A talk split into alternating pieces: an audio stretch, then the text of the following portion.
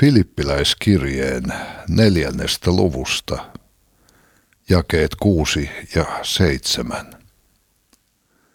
Älkää olko mistään huolissanne, vaan saattakaa aina se, mitä tarvitsette, rukoillen, anoen ja kiittäen Jumalan tietoon. Silloin Jumalan rauha, joka ylittää kaiken ymmärryksen, varjelee teidän sydämenne ja ajatuksenne – niin että pysytte Kristuksessa Jeesuksessa. Huolia. Niitä on liikkeellä. Huolet ja murheet eivät kysy lupaa. Ne tulevat kun ovat tullakseen ja asettuvat taloksi. Kun sitten sulavat pois ja luulee jo huolettoman ajan koittaneen, tulee edellisiä suurempi huoli. Elämä on surujen valtameri, jossa ilo on pieninä pisaroina.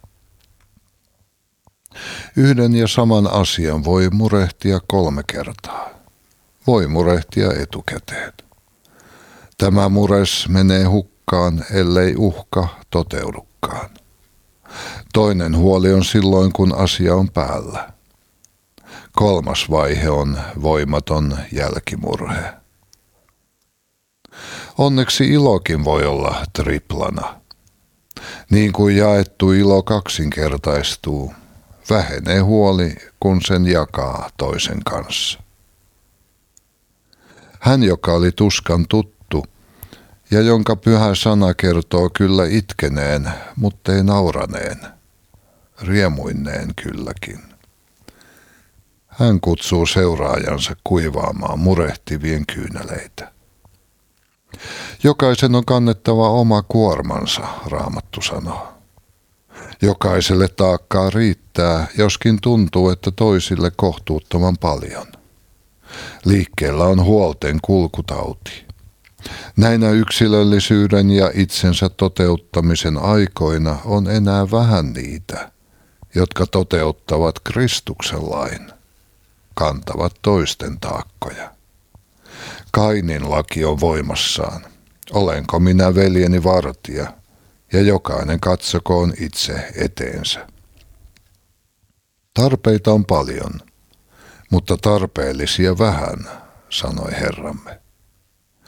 Juutalainen Abraham Maslow luetteloi ihmisen tarpeita välttämättömistä tarme, tarpeettomampiin. Mainonta ja vertailu luo uusia tarpeita sellaisellekin, joka tyytyväisenä ajatteli jo saaneensa sen, mitä tarvitsee. Omat tarpeet on psykologinen ja taloudellinen kysymys, mutta lähimmäisen tarpeet onkin jo teologinen kysymys. Samaisella Maslowilla, Maslovilta lienee peräisin käytetty sanonta – jos ainoa työkalusi on vasara, näyttävät kaikki ongelmat nauloilta. Tässä on aikamme ihmisten ja yhteiskunnan suuri ongelma. Ainoa työkalu näyttää olevan euro, ja kaikki ongelmat näyttävät rahaongelmilta. Ei raha ratkaise, eikä elämä riipu omaisuudesta, Herramme sanoi.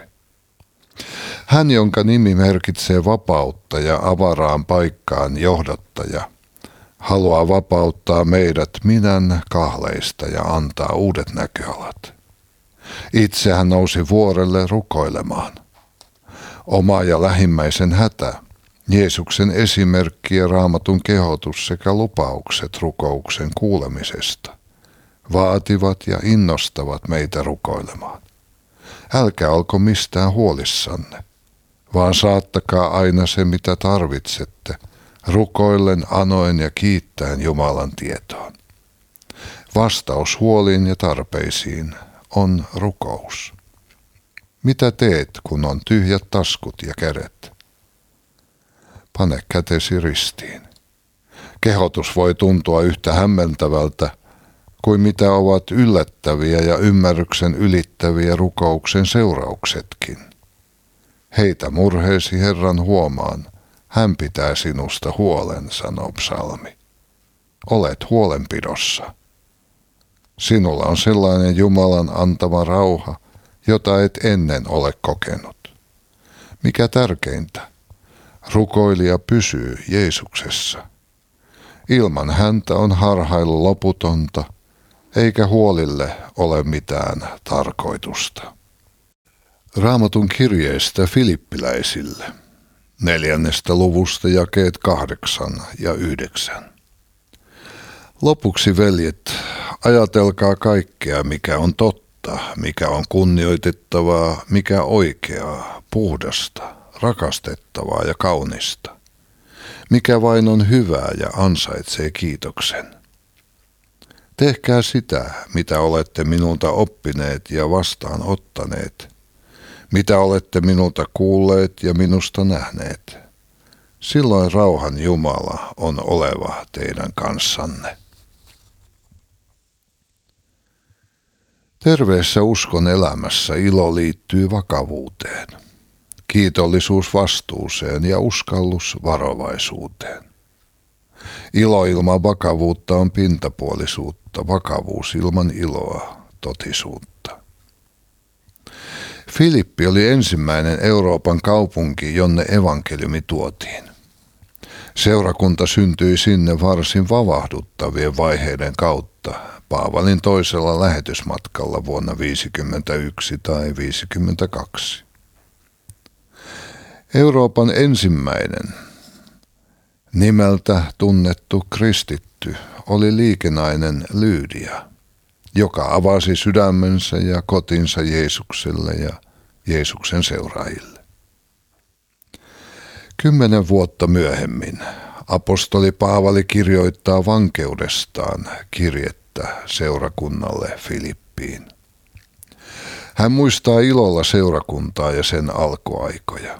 Hänen mieleensä palaa tuo merkillinen vankilakokemus. Ylistysmieli valtasi hänet ja Silaksen vankilan kolkoissa kahleissa.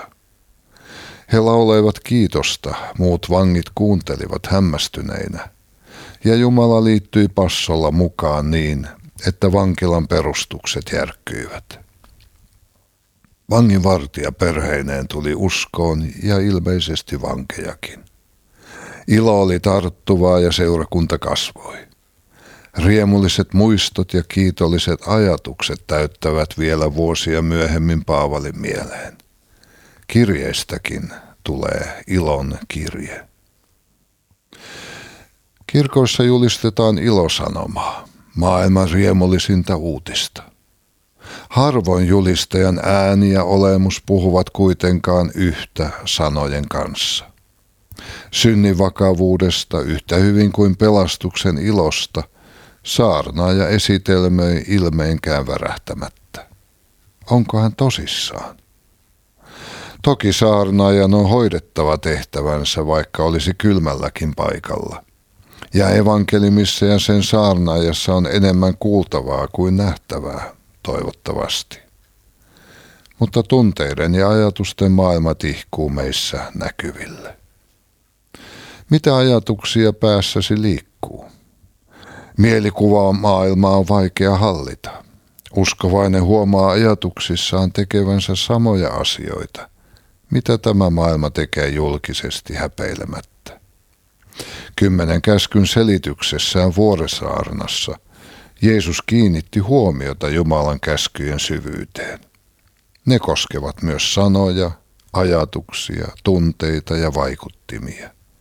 Sisimmässä voi olla viha ja ajatuksia voi ruokkia himokas katse. Lehdet ja telkkari tarjoavat lööppien täydeltä ajatuksiimme sitä, mitä tällä maailmalla on tarjottavana.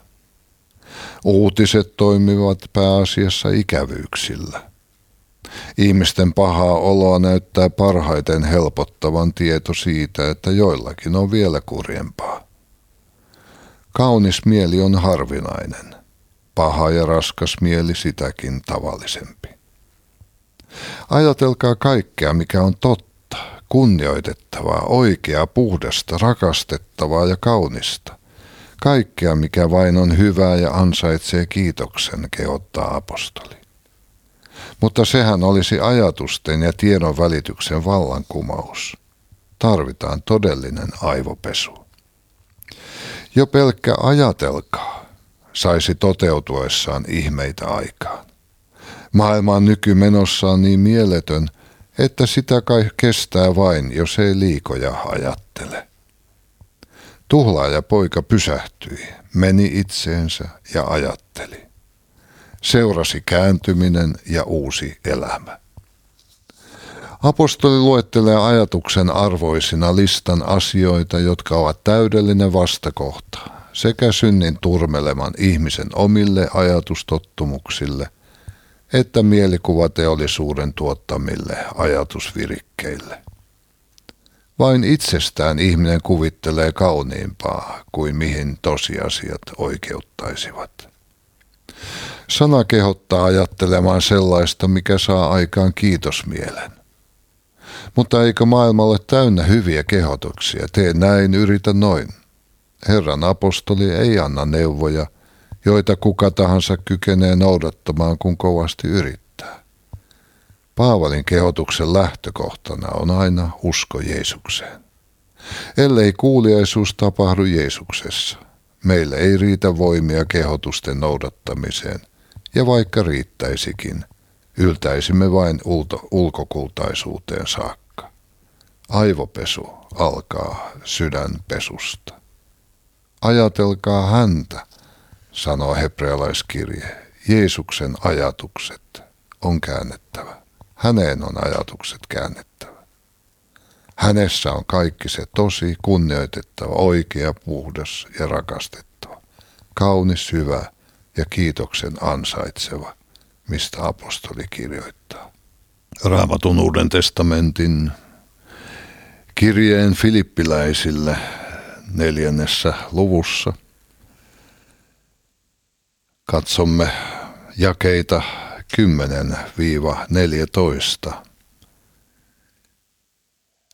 Ne antavat kiitollisuutta, iloa ja tyytyväisyyttä. Apostoli on saanut osakseen Filippin seurakunnan huolenpitoa. Miksi ajattelisimme sitä, mitä meillä ei ole? Ajatelkaamme sitä, mitä meillä on. Käsi kädessä ilon ja tyytyväisyyden kanssa käy kiitollinen mieli. Voi olla kahdella tavalla rikas, omistamalla paljon tai tyytymällä vähän. Filippin seurakunta oli köyhää väkeä mutta siitä huolimatta he olivat erittäin anteliaita. He elivät todeksi Jeesuksen sanan, autuampi on antaa kuin ottaa. Parannus ulottui kukkaroon saakka. Jumalan sana, oma tunto ja lähimmäisen hätä piirtävät rajan oman välttämättömän tarpeen ja ylellisyyden väliin. Jumala ei katso sitä, kuinka paljon annamme, vaan sitä, kuinka paljon pidätämme omiin tarpeisiimme. Kaikkein mieluiten kristityt lannoittavat omaisuudellaan Jumalan peltoa, sillä ihmisten pelastuminen on suurinta, mitä varoillamme voimme auttaa, ja tärkeintä, millä voimme vaikuttaa yksityiseen ja yhteiseen elämään. Keksittyä raamatun opettama rikastumisen salaisuuden antaessaan saa. Filippiläiset olivat tosissaan intoutuneet avustamaan. Kahdesteli lahja toimitettu Paavalille Tessalonikaan ja kerran Korinttiin. Omastaan antaminen niin, että se tuntuu, on voimakas todistus siitä, mikä meille on tärkeää. Ei ihme, että Filippin seurakunta kasvoi. Nyt seurakunta lähetti Epafrodituksen mukana lahjan ja rohkaisun Paavalille sinne Rooman vankilaan. Matkalla Epafroditus sairastui vakavasti, mutta Jumala armahti ja paransi hänet. Tämän veljen mukana Paavali sai lahjan ja lähettää kirjeensä filippiläisille ja meille. Paljon murhetta ja vaivaa aiheuttaa kokoaminen ja omistaminen niin kuin kadehtiminenkin. Toinen tyhmä ahnehtii, toinen tyhmä kadehtii. Suomalainenkin kestää paremmin niukkaa kuin yltäkylläistä elämää.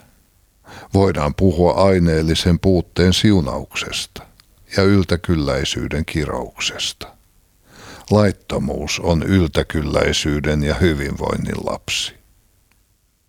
Hienoinen askeesi yltäkylläisyyden keskellä, terve itsekuri, omistamisesta ja nautinnoista luopuminen on sekä moraalisesti että hengellisesti ja terve, terveydellisestikin hyväksi.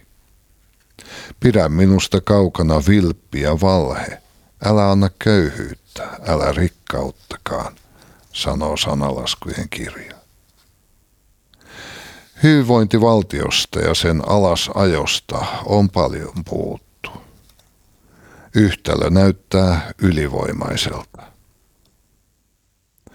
Usko on kuitenkin vakaa vapaaseen markkinatalouteen.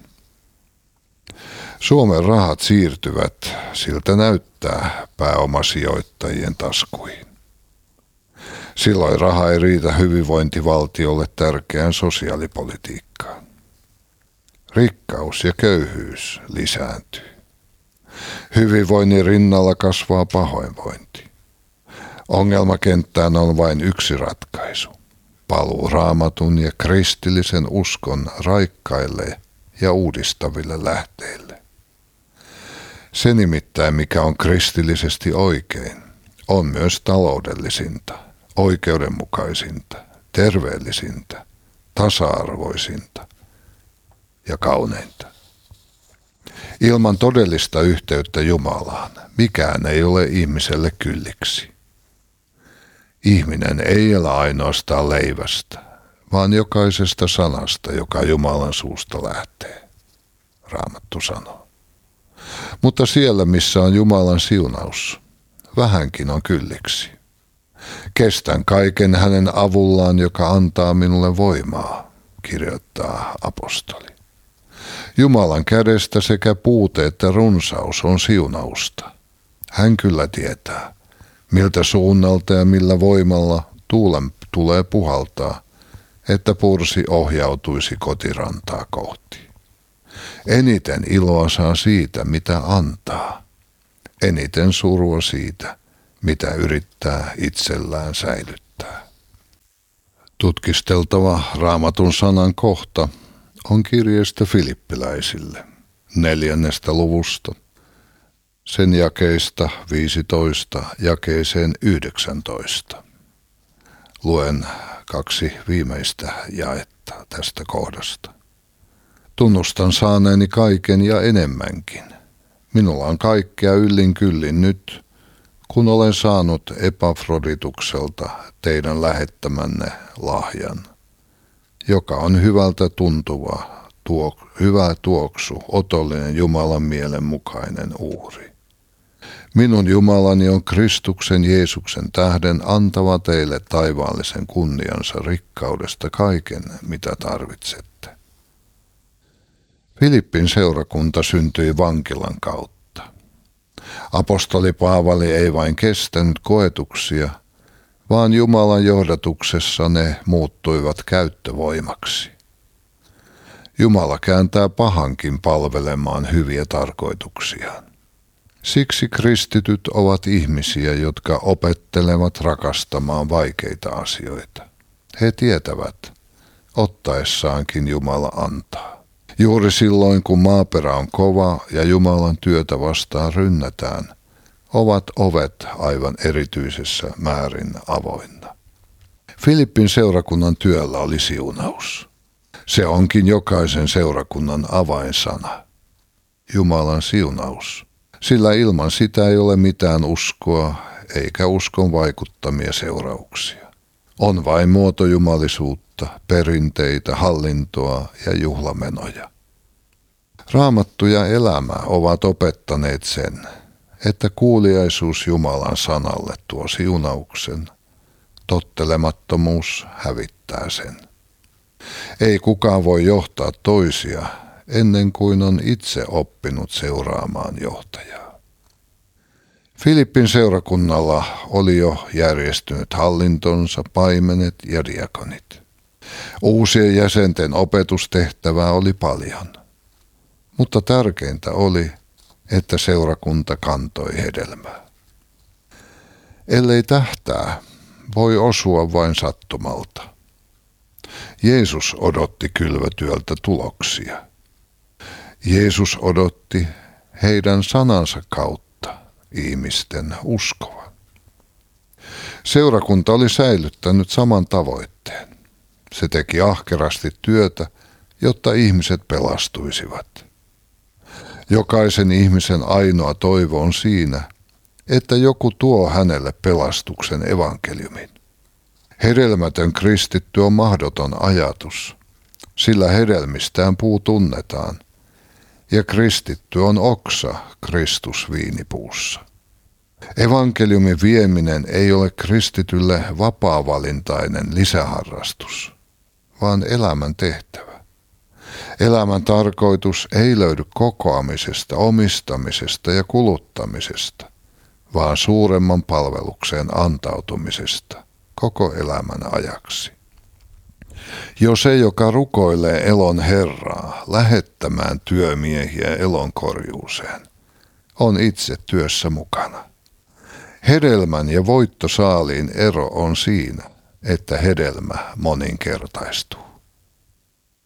Siitä, että rukoilee Jumalan valtakunnan työn puolesta ja itse todistaa Kristuksesta, ei ole pitkä matka siihen, että antaa varoistaan evankeliumin asialle. Nämä ovatkin asioita, jotka lähes jokainen kristitty voi tehdä.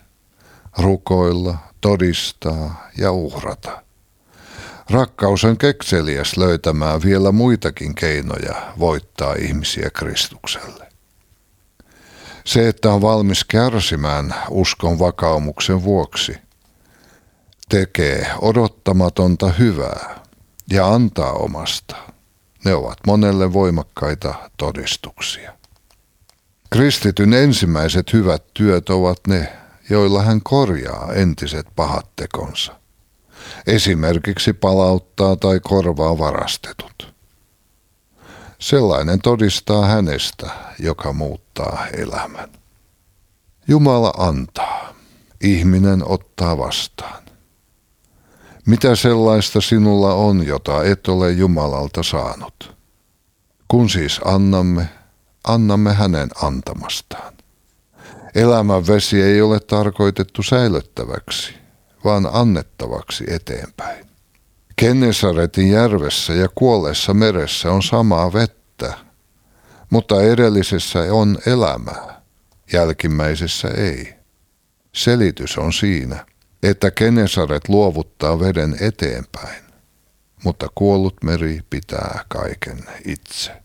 Lyhyt tutkistelu Raamatun Uuden testamentin ilon kirjeeksi sanotun kirjeen filippiläisille neljännen luvun eli kirjeen loppujakeista.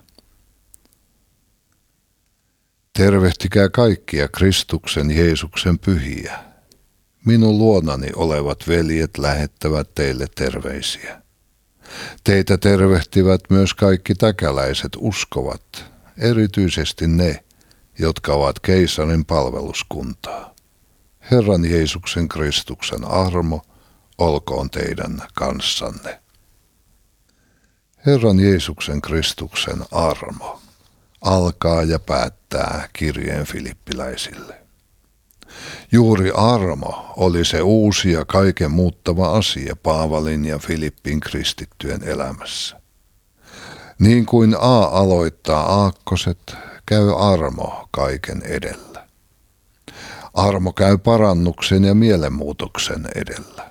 Armo on ilon lähde, turva vainojen aikana ja se voima, joka saa esteet esteistä huolimatta kiiruhtamaan päämäärää kohti. Armo on välttämätön myös lopussa, sillä Kristuksen armon varassa on viimeinen vihollinen kuolema kohdattava. Muutoin on kuolema toivoton ja lohduton. Täydet kaksi vuotta Paavali odottaa oikeudenkäyntiä Roomassa. Vankeus ei ole ankara, sillä Paavali saa asua omassa vuokra-asunnossa ja pitää vieraita. Antiokian lahja kristikunnalle lääkäri Luukas, joka oli liittynyt Paavalin mukaan toiselle lähetysmatkalle ja nähnyt Filippin seurakunnan syntyvaiheet, oli yksi Paavalin uskollisista kumppaneista. Luukas viimeistelee evankeliuminsa jatko-osaa apostolien tekoja, joka valmistuu vuonna 1962. Paavali kirjoittaa vankeusajan kirjeensä efesolaisille, filippiläisille, Kolossaan ja Filemonille. Ahkeran kirjoittamisen ohella vuokra-asunnossa jatkuu Paavalin julistustoiminta.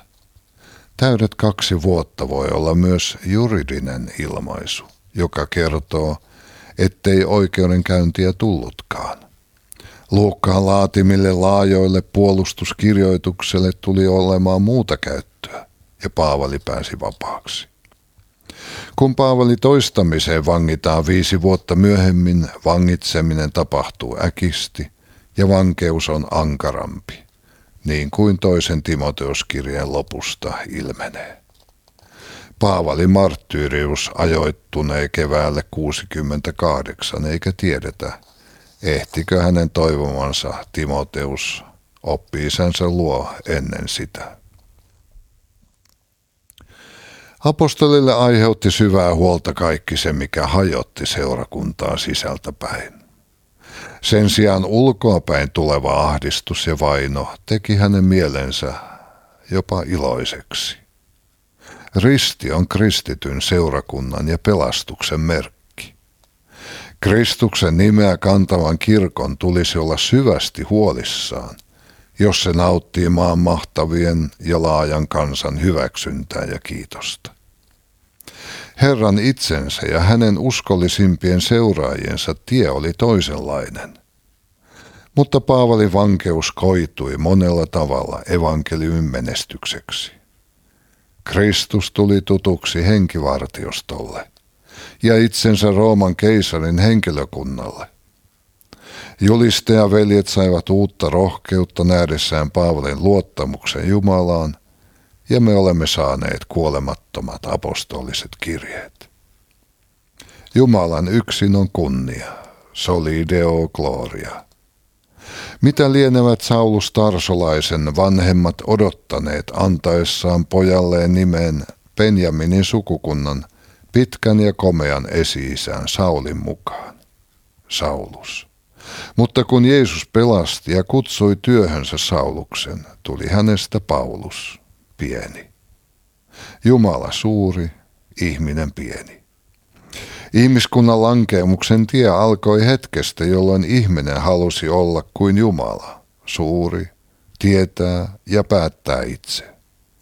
Ihmisen halu olla jotakin ja saada kunnia on johtanut vuosisatoja jatkuneeseen hirmutekojen ketjuun. Vain jos Jumala saa kunnian, voi maassakin olla rauha ja ihmisten kesken hyvä tahto.